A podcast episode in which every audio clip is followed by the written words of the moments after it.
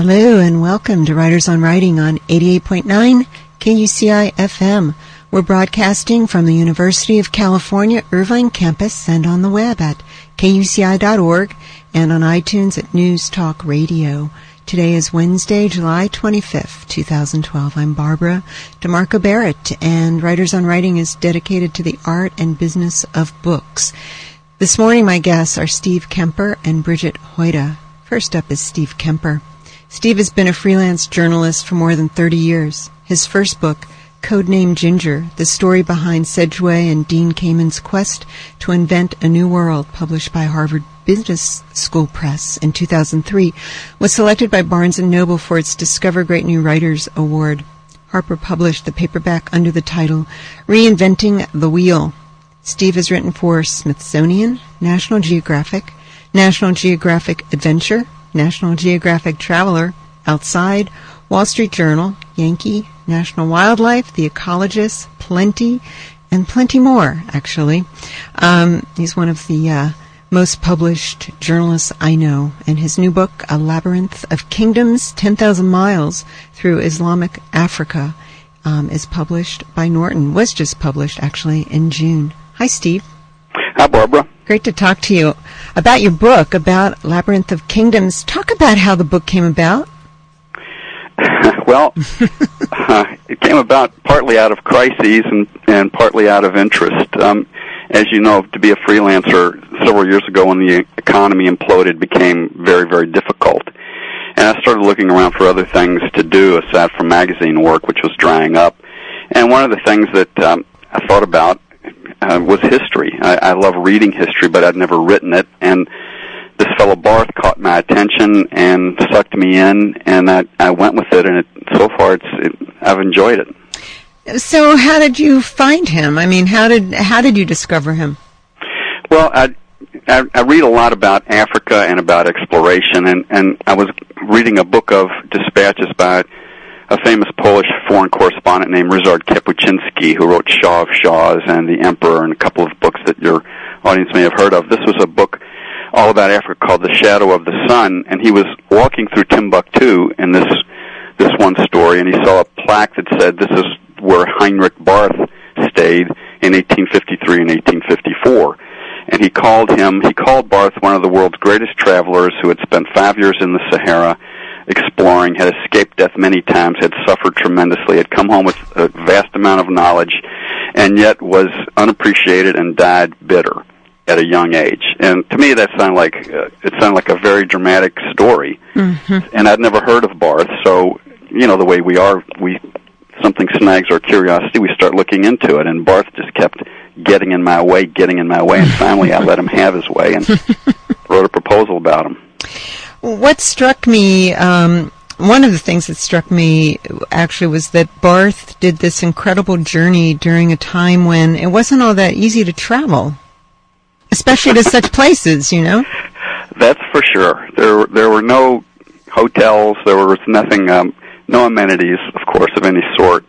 In fact, the, Euro- the Europeans barely knew what was there at the time, and um, and that's that's just the physical side of it. There's also the the the people side of it. It was kind of wild and and unruly in many areas. There were kingdoms and sheikdoms and sultanates and everything, but they didn't have much control over their territory beyond the city limits. So there were, and then of course there's the animals and the diseases and the bacteria and everything else that goes along with it. So no, it was a very uncomfortable way to travel. Exploring is by nature, I guess, um, you know, it's it's it's not four star. No. it's amazing what what you know what all of the early explorers and, and, and you know and guys like Barth did. You know, I mean, we you know fly somewhere and complain about airports, right, or complain about how long it's taking, and and just imagining, you know, their journeys and how how they did what they did. It's just really kind of incredible. Oh, I, I completely agree. You know, you, you think of the old when men were men and all that, but boy, it, it's true. I could never. I would have been broken within a month if I had tried to do what Barth did.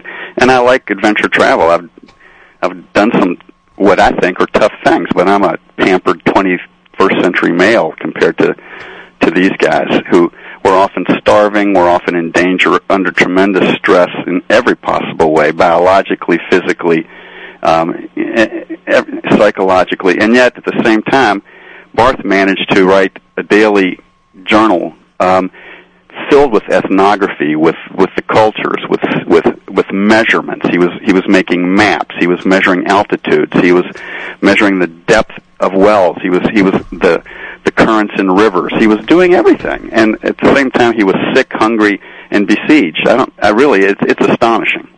Now, the map on the inside um, cover is that was that one of his maps, or was that something the publisher recreated? That is from uh, the German edition of of his great five volume mm-hmm. work, mm-hmm. and it was made by another German named Augustus Petermann, who was a famous cartographer in the middle of the 19th century. Interesting. You are listening to Writers on Writing, and I'm talking with Steve Kemper. His book that we're talking about is A Labyrinth of Kingdoms 10,000 Miles Through Islamic Africa, published by Norton.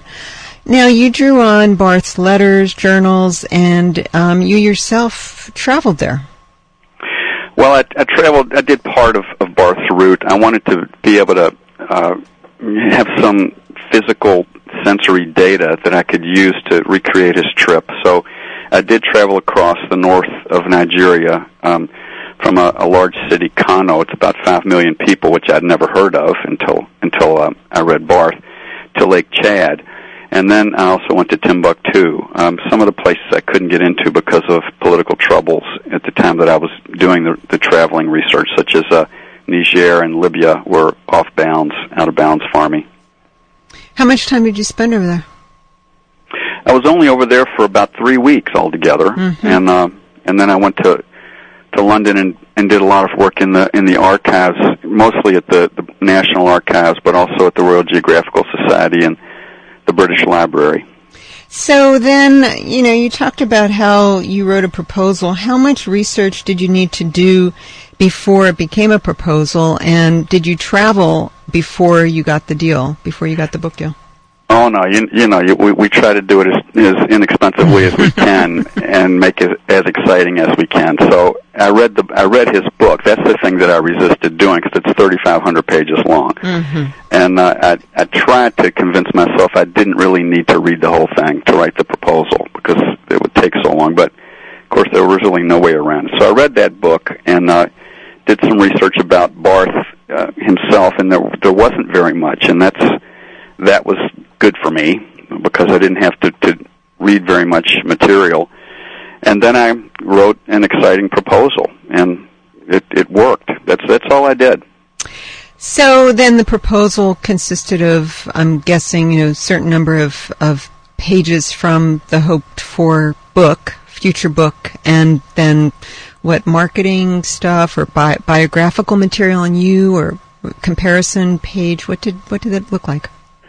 The uh, the proposal was it, it's I'm trying to remember now, but um, I'm sure I had some sort of dramatic opening, and then went into who Barth was, why he was important, and then I did a, a chapter outline um, which introduced some of the main characters who would who would be in the book and made them sound as as interesting as possible, of course.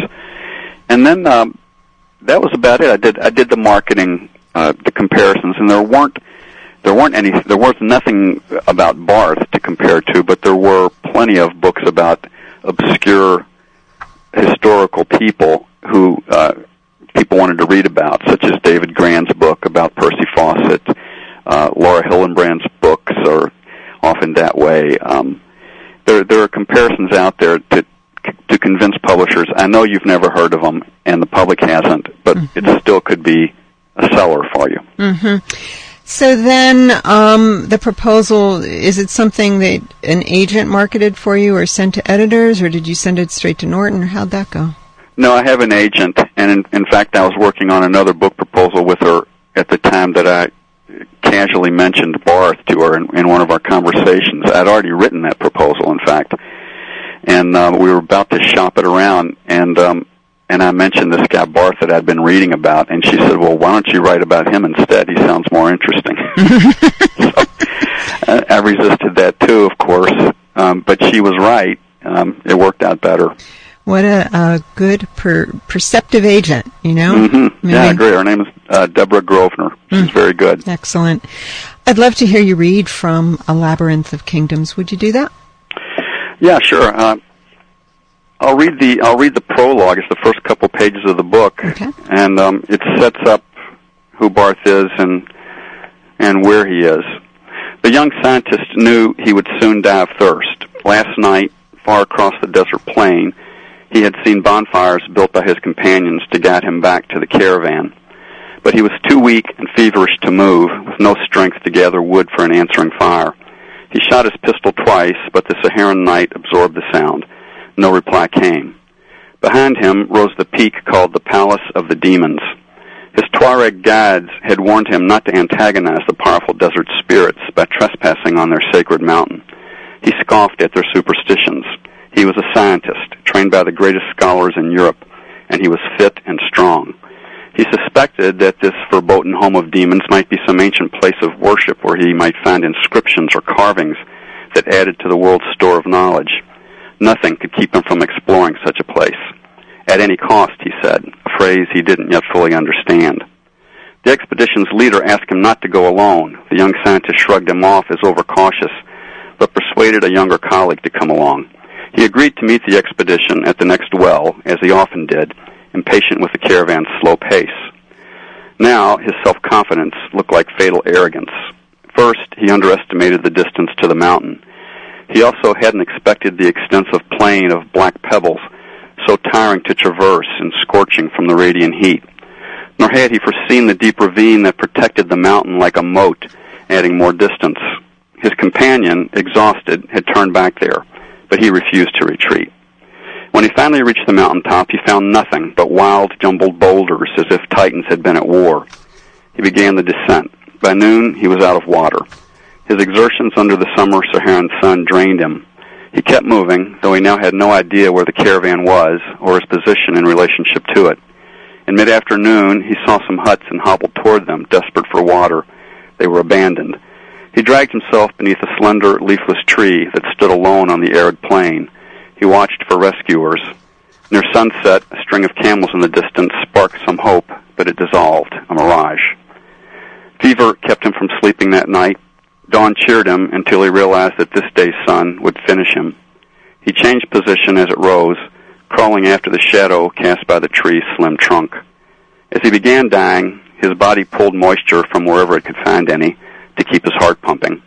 His joints stiffened, his lips cracked, his tongue swelled from lack of saliva. Around noon, when there was only enough shade for his head, thirst drove him mad. He cut his arm and sucked blood from the wound. The effort threw him into delirium. As the sun set, he flickered in and out of consciousness, his mind drifting. His dreams and ambitions had burned to cinders on this flat wasteland. He would not make spectacular scholarly discoveries that changed Europe's perception of Africa. He would not visit the ancient kingdom of Bornu on Lake Chad or the Fulani Empire of Sokoto. He would not explore the mysteries of Timbuktu. His contract with the British Foreign Office would die with him. Instead of fame, his reward would be a footnote in the history of African exploration, another futile death among so many others. He would not end his days among the scholars of Europe, but here, a husk in the shadow of a gaunt tree. He commended himself to God and closed his eyes. After a time, from a distance, he heard the bawl of a camel. It was the most delightful music I ever heard in my life, he later wrote. Like Lazarus, he had been given a second chance, and he promised himself to make the most of it. Hmm, thank you so much. That was Steve Kemper reading from A Labyrinth of Kingdoms, A Thousand Miles Through Islamic Africa, and uh, published by Norton just this past June. I think if uh, when this becomes an audiobook, I think you should read it. I, I, I would love to love to hear it read by you. Um, what impressed? Yeah, no, you you have a, a nice voice, and, and it's and I love to hear authors who have good voices read their own books. So uh, mm. anyway, I uh, I'm curious if well, actually, uh, first, what impressed me about your book is that you have made the slice of history fascinating, and um, and it seems that I don't know if it's with history because I sort of missed that day in school, and uh, and my love of history uh, never grew beyond uh, a little tiny uh, bush, I think. Um, so that the writing of sort of historical material has to be really good to to really catch my interest because I, I, I don't know, my brain isn't configured that way or something. But I'm curious about then your um, your process or your approach to craft because it seems that most writing, if not all writing, requires extensive rewriting to create that quality, no matter what the topic or subject. And so, I wonder if you would talk a little bit about your approach to craft and, and your process. Hmm. Um, boy, that's such a big one, isn't it? I uh, I agree with you. I think craft makes the difference between something that people want to read and and or, and something that people put down. And so uh, I spend a lot of time trying to figure out how to keep people reading. And um, after a while, it does become second nature. You know what you need to do to to intensify the drama, to ease off a little bit, uh, when to vary the rhythm uh, of what's happening so that the reader gets a break in a way. Um, and then I also, the way I set up each chapter is with what I call curtain droppers. I want, I know where I'm going with each chapter. I know where it's going to end, um, and it's going to end on a note that makes the reader want to turn the page um, to find out what happens next. Because that's always the the question that I keep at, at the forefront of my mind when I'm writing a narrative. What happens next? The reader needs to be asking that all the time subconsciously so that they want to turn the page. And uh, the the craft comes in with um, with doing it in a way that is not Indiana Jones, where it's just one damn thing after another, but it's uh, you're you're learning surprising things as as you're going through this adventure. That's what I like. I want to not only be entertained, but to be learning, to be mm-hmm. surprised, not just by the events, but by the meaning. So that I want there to be some intellectual payoff as well as uh, uh, narrative payoff, I guess you could say. And so that's that's where the craft comes in. How to weave in the historical context, how to weave in what's going on elsewhere while your your main character is plunging ahead somewhere in Africa, how those threads uh, connect or don't connect, and the consequences of that, which were huge, of course, for Barth. Um, so, you know, I, am, I, am I making sense? I'm, yeah, not, I'm sure kind of babbling on. Well, so did you? Do you need a plot or a, an outline for this sort of book then, so that you know what each chapter is going to do? Well, yeah, I do. I I have a vague outline with, with it, and I'm a pretty firm believer in chronology. Mm-hmm, mm-hmm. It, it's worked since you know we were sitting around with dinosaur bones and chewing on them and listening to stories. So I think it probably is still the best way to to, to make those synapses fire in your audience's mind. Um, either I, I'm not averse to um, flashbacks and so on, and I and I have used them and do use them, but mostly you want to know you want to keep the time sequence um, clear so that the reader knows exactly where he or she is in the story and in, ge- in geographical in time and place and everything. Mm-hmm. So yes, I, I mean, with Barth it's easy. He he he started his trip. He went XXX. He got home. He did XXX and he died. So there's there's my structure. But that's nothing. That tells me nothing. I have to figure out where uh, to make those curtain droppers so that um, there's a there's a, a segment and each chapter is fun to read. Mm-hmm. And yet you don't want to stop there because you know that something good is going to happen next because that's part of the curtain dropper. You know, you you wrap something up, but then you promise something else is about to occur. And I suppose then there's also that element of suspense, how to keep, you know, a certain amount of suspense going so that you do want to keep reading to see what happens. Yeah, I mean, it's a pretty simple formula that really that I keep in mind. That is, there's a situation, there's a complication, and there's a resolution that creates another situation, which then is going to get complicated, which you know, and so on. And that's really that's that's the structure of narrative in its most basic form. And if you can just expand that into a chapter, then you've got something pretty good. And sometimes you expand it into just a couple of paragraphs because there's a situation, complication, and a resolution that occurs within a couple of paragraphs, and you move on to the next situation that's been created. Well, that's it sounds like fiction too. I mean, that's I guess that would work for all narrative, huh?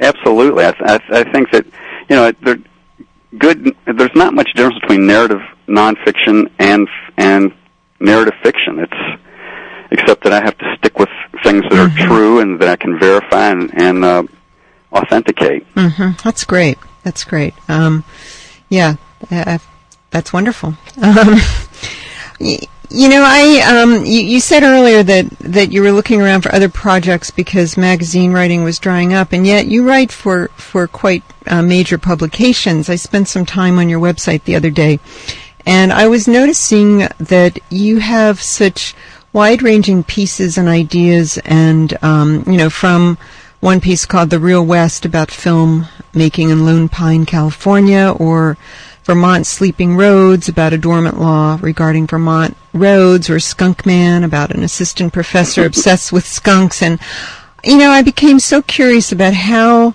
you, how your ideas take hold or, or how you set them in motion and, and put them into such a form that you can find a magazine then or an editor that wants to publish it. Uh, well, part of, part of my problem has always been that I'm all over the place. I don't have an expertise, so no one thinks of me first for anything because I'm not I'm not an environmental writer, and I'm not a natural history writer. Although I write about those things often, I'm not. I don't write about. I'm not an arts writer, but I've written. You know, you see what I mean. I, mm-hmm. I, whatever I get interested in, I I follow up on, and so that's been that's the way my mind works. That's the way I live, and so that's the way I approach freelancing it's not the smartest way to do it, but for me, it's the most fun. Mm-hmm. Um, and you've, if those stories that you mentioned, you'll notice that they're they're all kind of quirky. Uh, uh, Skunk Man about this this guy who studies skunks and is immune to the smell, and that's mm-hmm. why he mm-hmm. can catch them by the tail and you know get squirted on and still study them. Or Lone, that that film festival in in Lone Pine, which is just one of the oddest pieces of Americana. Mm-hmm. You can come across people dressed up in old t- in costumes from old TV western characters or or the other one, the the, the ghost roads in Vermont. Mm-hmm. Um, these aren't stories that you read about um, in the in the in the paper that often. So um, I look for oddities that interest me and that can have a uh, that, that aren't just the biggest zucchini at the fair. You know, mm-hmm. not not that kind of oddity, but something that's rich with possibility and characters. And um, that's that kind of story. And then I really do like to do adventure stories and and natural history stories about um, animals because field biologists are some of the most passionate, crazy people there are, mm-hmm. and I, I love being outside. So there's no there's no rhyme or reason. I'm afraid it's free verse. Well, I'm I'm so glad you do that because I love your pieces and I just I I'm a fan. So I thank you so much for uh, taking the time to be on the show today. It's it's been a pleasure. Thanks for having me, Barbara. It was fun. You're welcome. That was Steve Kemper. His book is A Labyrinth of Kingdoms, one th- or sorry, 10,000 miles through Islamic Africa, published by Norton. His website is stevekemper.com, and uh, I recommend that you all check it out, really, especially if you're at all interested in narrative nonfiction. There's so many good pieces, and as you read through these, you come up with your own ideas, and you go, you know what, this could be an interesting piece for a good magazine, you know, rather than uh, thinking thinking inside the box. It kind of pushes you out a little bit. Uh, to to coin such a overused phrase. Sorry about that. Anyway, we're going to take a quick break. When we come back, Bridget Hoida should be with us, so don't go anywhere. And welcome back to Writers on Writing on KUCI FM 88.9 in Irvine. We're broadcasting from the University of California Irvine campus. We're on the web at kuci.org, so if you have a smartphone, you can actually listen to us on your phone by going to the KUCI website. And the upper right hand corner, you'll see a little link that says listen live and uh, hit one of those little little links. I think I listen on 128, but uh, see what works for you and uh, you can you can be on your morning walk, run, whatever, uh, listening to the show. We're also on iTunes at College Radio. Again, I'm Barbara DeMarco Barrett, and we are back um, with Bridget Hoida. Bridget lives and writes in an imaginary subdivision off the coast of Southern California. She's worked as a librarian, a DJ, a high school teacher, and a barista. More recently, she's taught at UC Irvine right here and the University of Southern California and Saddleback College, which is also down here in Orange County. Bridget is the recipient of an Anna Bing Arnold Fellowship and the Edward Moses Prize for Fiction. She was a finalist in the Joseph Henry Jackson San Francisco Intersection for the Arts Award for her first novel and the William Faulkner Pirates Alley First Novel Contest. Her short stories have appeared in the Berkeley Fiction Review, Mary, and Faultline Journal, among others, and she was a finalist in the Iowa Review Fiction Prize and uh, the Gil- Glimmer Trains New Writers Short Story Contest. Her po- poetry has been recognized as an Academy of American Poets Prize finalist and was a future professor professoriate scholar at USC. So LA is her first novel, and hopefully as we go on, I'll be uh, speaking more clearly. Hi, Bridget. Hi, Barbara. How are you? Great to have you on the show. Thank you so much. Oh, you have a beautiful book, and um, I'd love to just hear you talk about how it came to be, what how you started it, what what kind of grabbed hold and, and sent you on your way in terms of writing it. Well, I was um, I wasn't I was born in Iowa, but we were there for about three months, and then we moved to California, and I was raised in Northern California, up in the California, um, San Joaquin Central Valley. And so um, I did my undergrad at Berkeley, so I was very much a Northern California girl at heart. And in Northern California, based on water and many number of other reasons, I always felt that we were sort of ingrained to dislike Southern California. So when I moved from Berkeley to Los Angeles um, to do my PhD in literature and creative writing at USC, it was extremely difficult for me. And I think that very act was how most of So LA was born. Um, I, you know, I, I joke about this, but I think I really was embodying some sort of B movie cliche because I really did sort of, you know, take my first steps onto the streets of Los Angeles in Birkenstocks and a tie-dyed sundress. And I ended up in this, you know, the USC campus is extraordinary. And there were just all of these tanned and toned women laying out in bikinis on the quad. And, you know, Berkeley's clothing optional, but in a very different way than USC was. And so um, it really was a huge adjustment period for me. Um, just understanding the LA lifestyle and LA culture and I became fascinated with beauty culture in Los Angeles. Mm-hmm. And I was teaching at the time. I was teaching a class at USC called Social Issues and Sex and Gender, which I think was, you know, a really great place to start if you're going to look into exploring the beauty culture and the effects of materialism and, and body augmentation on women in general. And so um, it was from that class that you know, in teaching the, that class and teaching a lot of you know 18-year-old women who were on the brink of finding themselves, but then would also show up scantily clad and in high heels to a feminist studies course, and it really caused me to question what feminism was. You know, what qualifies. I had all these preconceived notions coming out of Berkeley, and then to be put down in a different environment where you know women asserted themselves in different ways and made different choices um, was really fascinating to me, and that's pretty much how So LA was born. It was born out of a lot of those little moments all strung together, and I just started writing and didn't stop until I had the book. Interesting. So, um, So LA is written in very short chapters. Yes, it is. Is yes. that a part of that? And, and did you write them sequentially, or, or did you put down chapters as they came to you and then decided that at some point you would have to structure it? exactly. um, it actually solely started as a series of just short stories. Um, the the I guess like the, the nebulous of it was a short story called The Blonde Joke. Mm. And it was a blonde at a party who overhears a joke about herself being made about her blondness. And it was sort of, you know, she's, she was a very smart woman and et cetera. And, and it's sort of how she watches her husband, you know, she's sort of hiding behind this door and she hears her husband telling this joke and she realizes that she in fact is the blonde in the joke mm-hmm. and she has become that woman. And so that was the short story. That's the one that actually won the Glimmer Train Prize and, and other different awards. And that's what started the novel, so to speak. And um, it actually ended up, you know, once the book ended up with a with a better structure, it it was edited out of the book completely, which kind of breaks my heart. That goes into that that writing philosophy of you have to kill your darlings.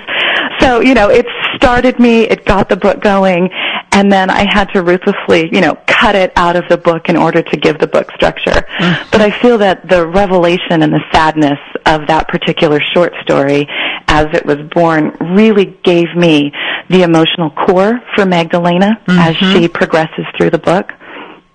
That's so interesting because, you know, this is the first time we've talked, the first time I've heard your voice, and you Yeah. sound very upbeat and happy and, you know, kind of sunny and, but the book has this dark tone that I love and, um, and your author photo has sort of a dark tone to it too. So, um, talk about, about how, how that is. That yes, um, I've actually you know this is not the first time obviously that I've heard this about the book, and you know it was you asked the the previous question about how I ended up structuring it, and one of the the conscious choices that I made was to make the book as filmic as possible. Mm-hmm. So I did adapt these very short staccato, you know, like you mentioned. Some of the chapters are just a sentence or even a paragraph long, while others are longer. But by adapting the film template, and I, I looked at Robert McKee's story, exclamation point, how to write a winning screenplay, and I basically walked myself through it, and I thought, well, what if you novelized a screenplay? If you actually broke it down into so that the book has take one, take two, take three, all the way up to five, it has a director's cut. There's a lot of filmic action going on in the book, and I hoped that that might help um, one give it structure, and then two help sort of counterbalance um, the dark or you know satirical tone of the book because yeah i you know I, I do. I love my life. I love my students. I love teaching. I love literature. And i really did come up with a, a pretty dark character. And she is. She's reeling from a lot of emotional pain. And and i think that perhaps you know when, as we work through fiction as writers um it was she she allowed me um a voice or a certain point of accessibility to being able to you know verbalize on the page a lot of some of my own sentiments um you know about Los Angeles beauty culture that I couldn't necessarily articulate in actual life. And obviously the book is fiction and the character is fiction and, you know, that sort of thing. But it really did help me channel a lot of those, these transitional emotions. Hmm. Interesting. You are all listening to Writers on Writing. I'm with Bridget Hoida. Is that how you pronounce your last name? That's correct, yes. Okay. And her novel is So L.A., published by Lettered Press. Um, so, did you know, I don't know, the crisis or, or climax of the book? Did you, how much did you know starting out? I didn't know much starting out. I knew I wanted to stay in the head of this singular woman, and I knew that I wanted a blur between what was actually happening and what she perceived to be happening. So straight away, I started working without quotation marks or, or proper quote marks in the mm-hmm. book. Mm-hmm. And I really wanted her, you know, when you overhear something at a party, I'm, I'm very interested in storytelling. Um, I'm also very interested in narrative mistruth. Mm-hmm. So the idea that, you know, I'm saying something but everybody's hearing and taking their own intentions to what they hear and then recrafting those sentences the second they leave my mouth into their own understanding of the sentences. And I wanted to figure out a way to do that on the page and to sort of um, wrap the character around that. And, and it's not necessarily unreliable narration because I believe that she believes her truth is the truth, but to sort of nod to the reader to let them know that as well. That's interesting. I like what you said. What did you say? Um, narrative untruth? Yeah, narrative mistruth, yes. narrative mistruth.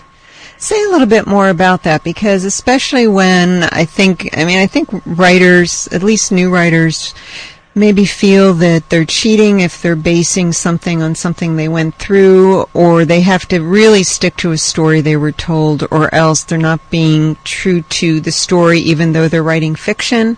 Right. Yeah. No. Um, well, what I'm always looking for a way to tell not what really happened, but what could possibly happen, right? And I think that narrative or the narrative mistruth takes place in that possibility, in that potential possibility of what might happen. And so, um, you know, Joan Didion, who is one of my unabashedly all-time idols ever. mm-hmm. You know, she's got a lot to say on this as well. And one of the quotes that she says that is just, you know, ingrained on my heart, so to speak, is we tell ourselves stories in order to live. Mm-hmm. And I think this is one of those lived, storied moments. Um, in my novel, it opens with Magdalena falling off a boat, and then it moves both forward and backward in time. And I did that intentionally. And, you know, I was listening to you talk to Steve earlier, and I was so impressed with his idea of, you know, he's got this beautiful template for chronology and geography and place and time. And unfortunately, I'm the exact opposite of that. Um, with my book, it moves both forward and backward in time. And like I said, I'm not trying to be intentionally confusing or vague. But what I was trying to do is replicate how most people tell stories they begin in the middle and then they jump around and they forget and they amend and they call attention to the most important parts. And the listener, at least in my opinion, rarely ever exclusively listens, but instead they interject or they provide their own connections or, you know, they remember the time that they had a red scarf and fell off a boat, you know, and mm-hmm. so those stories overlap with observations and experiences. And so I think that that also, in terms of the mistelling as a beginning writer, or you know, I mean, Percival Everett, um, who was my mentor mm-hmm. at USC, he actually helped me find the beginning of this book. When the blonde joke was eliminated, he, you know, he gave me this in medias res moment where he was like, you know, what if you just start when she falls off the boat? And I must have fought that for two and a half years before it finally made sense to me, and I had to keep working around that. And so I think, you know, as beginning writers, you make a lot of mistakes, and then when you finally trust in your own voice and in your own telling enough to think, okay, it's okay to start in complete and total confusion, and just push her off the boat and see what happens. Mm-hmm. That really opened just this magical, you know, door for me, so to speak, to walk through and to, you know, hold Magdalena's hand as she walked through and, and really got us, you know, the story going rather than I must have, you know, tried to restart and start the novel I don't know, 17 times, right? Mm-hmm, mm-hmm. And this way you just start. You start, here's the action, start go, you know, and I, I really love that, and I'm so grateful to Percival for pushing me off the boat in that way.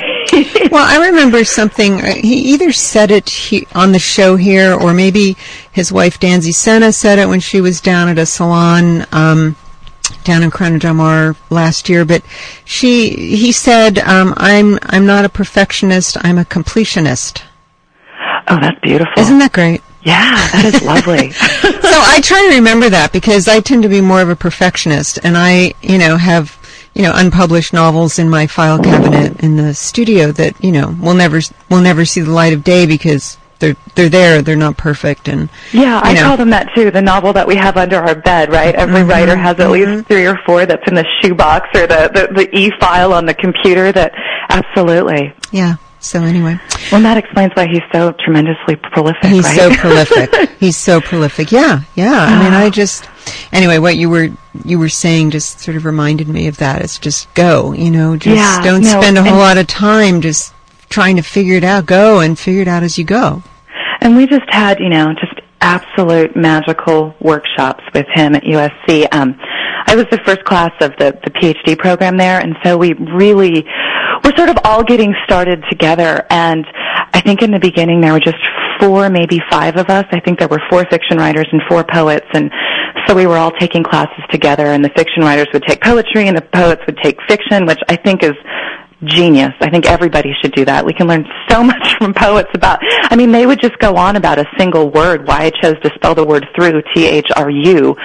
And, you know, that could be a half hour conversation and I never thought of it, you know, in that way before. Mm-hmm. And, and it was the same thing with Percival's classes. I mean, he was just relentless in his desire to make us the best writers we could be. And I mean, I really think that that shows I'm just so flattered to be amongst the group of people that is coming out of that program and and just you know again my gratitude for Percival and the program. I just can't say enough about it. It was just extraordinary. Hmm. well I would love to hear you read from So LA would you do that? I would love to. Um, like I mentioned the book is you know divided into filmic cuts so there's different takes take one take two take three. Um, but before I started those, I, I lead in with something called the story problem. So I'm setting up the story or rather the problem of the story. So this is the story problem from So LA. Okay. The nine people I know in Los Angeles, and by know, I don't mean people I lunch with. I mean the nine people who have seen me naked. Those nine people, they'd never believe it. But sometimes in the San Joaquin Valley, it gets so hot the fields spontaneously catch fire. Just lick and burn an entire crop of asparagus, tokay seedless, hothouse, or what have you, are quite literally up in smoke. They didn't believe it the first time, and they won't believe it the second when I tell them about the ash that folds like walnuts into the swimming pool and the radio warnings to keep the dog off the asphalt. People from Los Angeles aren't good at willing suspension of disbelief, unless, of course, it involves Hollywood celebrity cellulite secrets and million dollar mascara wars.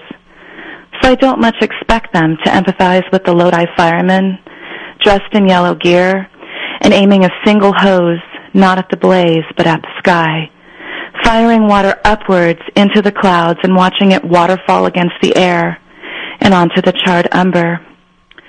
But before I go too far, I suppose you could say the reverse is also true. That with help I could find nine nice people from the San Joaquin who would never believe that in Los Angeles you can take a class called striptease aerobics, get a boob job through your belly button, or when pregnant actually schedule the premature delivery of your infant so as not to interfere with your bridge game or your billion your husband's billion dollar business deals. Wait, who am I kidding? No one plays bridge in Beverly Hills. Not anymore.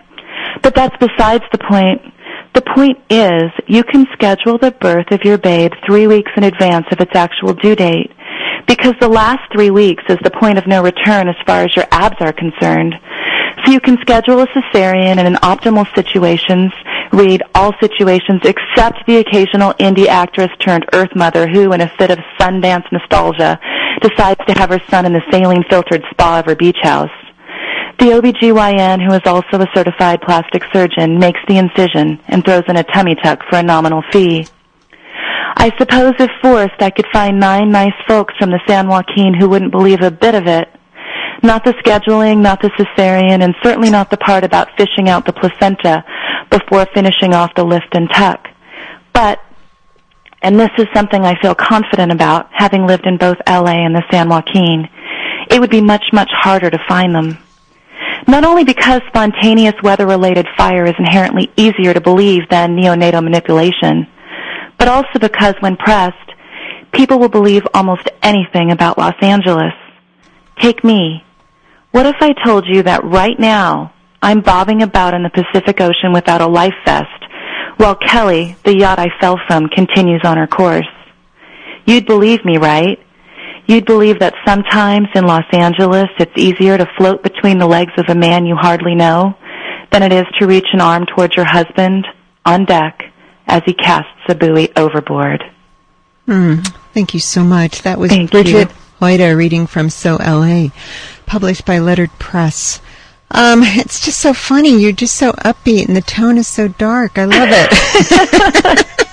That's great because that means Beautiful inconsistencies, right? well, that means then that when you get when you start working, you somehow find your way into the tone again, and you stay there. yes. Yeah, Yeah, that's interesting. Um, you know, it's one of those things. Poet Victoria Chang, who was also in the program, I Mhm. remember she was in an interview on on something, and they were interviewing her about you know being a new mom and this and that, and she had this awesome quote about you know yeah I go to mommy and me, and then I go home and write about you know flowers that devour people and death, you know. mhm. and I think it is. It's that balance. It's that having, um, you know, it's uh, gosh, was it Colette who said a novel about love cannot be written while making love, right? mhm. And so, you know, if you lived in the darkness, I don't know that you'd ever find your way out long enough to be able to write it. Mhm. And conversely, because I am, and I feel so incredibly fortunate to have, you know, so many fabulous family and friends and support network and, you know, and I live in this amazing sunshine state, right? I can have all that and then I can actually, you know, go into my office or, you know, I joke lately that it's the carpool line on the back of a receipt, you know, while I'm waiting for my kids to come out and I can, I can get those other moments. Mm-hmm. It's Yeah. So, yeah, it's really interesting. Talk a little bit about the the uh, process of publication because we have just a few minutes left, and we always talk about that on the show. So, talk about then this your your novel becoming a book. It was a very long process. Um, I probably well, I began the novel almost 11 years ago, and then, like I said, I've had two kids in the middle, so that'll you know stop anyone, but just a bit. Um, everyone kept saying, "Oh, you'll just write while the kids sleep," but my kids have never slept. They don't sleep. They're not sleepers. um, so that was a little tricky. So there was you know some time taken out for both of them. Um, but yeah, I, I think on several different venues, publishing So LA was incredibly difficult. Um, I was actually told by one East Coast agent that the novel was too Hollywood insider and that no one would want to read a book about LA written with such an inside perspective. Which just at, at one so point it, it absolutely was. It flattered me. I was like, "Wow, that's a gorgeous rejection." Mm-hmm, but at the same time, it infuriated me. And what I found writing a novel that you know one doesn't end up with the protagonist, you know, happily pregnant and married at the end of the book, Mm-hmm, right? Or you know, is a novel that is so California centric or West Coast centric. Um, it was it was difficult when you're dealing with the publishing industry who is primarily in New York. And so I was really lucky to find um, Sally van Haitsma, who um, Chris Abani actually recommended me to her. And she is, you know, she's a West Coast agent through and through, and is just the most fabulous woman, and was an incredible advocate for the book. And we shopped it traditionally for about two years, so that means all the big presses and that sort of thing. And and again kept getting sort of these you know these beautifully veiled rejections where they loved so many things about it but ultimately it was too california it was too dark it was you know could we just put some more high heels on it and market it as the west coast sex in the city? Which was exactly what i was writing against you know? And so that was really tricky. And so um ultimately I ended up looking for um, other ways to get the book published. And so, you know, I looked into a lot of different venues and small presses and decided to go with a micro press, which is as it sounds, right? It's a really teeny tiny press, um, which actually ended up being just the most beautiful experience because I was able to, you know, work with, well, in most instances, friends or people who quickly became my friends because the process is so small. They typically publish, you know, one or two books a year and, you know, anything from cookbooks to books on map making to literary fiction to and so it was a it was just a really extraordinary experience because you know I knew everybody on a first name basis. And it it was you know not to compare myself to the great masters but I kept having this like you know beautiful nostalgic feeling wash over me like this must be what it would be like if you had a printing press in your you know your basement and you were working with your sister Vanessa and you got ink on your hands right? And it and it wasn't quite that but you know I still feel that that I ended up with um a, an aesthetically beautiful book as well and I don't think that would have been as possible without the tremendous help of you know my editor and agent and you know even the people who ran the press physically um you know i was i was i'm very much a, a book um just go crazy over you know book and ephemera and things like that so the fact that the book had french flaps and deckled edges and linen paper it just made me over the moon crazy with joy Yeah, it's quite a beautiful book. thank you I love the cover. Uh, I- yeah. it made me just you know it was really and then they all got it too i felt like you know we were all working together on I don't want the scrapbook is not the right, but you know, it's some sort of beautiful project. Everybody had their little, you know, each each of everybody had their task, and we all worked together to pull off this amazing book. But you know, it was a lot of work. There wasn't, you know, I mean, not to to say that it was just boom, we had this beautiful piece of work. I mean, you, you, I had no idea how much time and energy went into, you know, physically crafting a book from the mm. ground stages up. And that was an amazing process as well, learning that and being able to be a part of it. Well, gosh, I'm I'm so glad your book is out there, and I'm and I thank you so much for being on the show. Let's Thank uh, you so much. I've really appreciated talking with you. let's give your website, BridgetHoida.com. Yes. Beautiful website too. Thank Really. you. Love it. Thank you so much, Bridget. All right, you have a fabulous uh, morning. You too. That was Bridget Hoida. Her book, her beautiful book, is So LA, and it's published by Lettered Press. Um, and again, check out her website. It's such a gorgeous website. This is the end of the show for this week. Um, we'll be back again next Wednesday. I forget who's on. Kurt Andersen, perhaps. Hmm. I don't know. It's on my it's on my website, uh, penonfire.com or on the blog penonfire.blogspot.com. And I have a summer show going on on Mondays at 5 o'clock right here. And uh, it's uh, sort of a different thing. It focuses on Southern California, people and issues. Although we had a fish activist on this past Monday whom I loved, and I'm going to become a fish activist now. Um, anyway, that's the end of our time. See you again real soon. Have a good week writing, and uh, yeah, do write. It's summer, but you still have to stay in the chair at least some of the day. Thanks so much.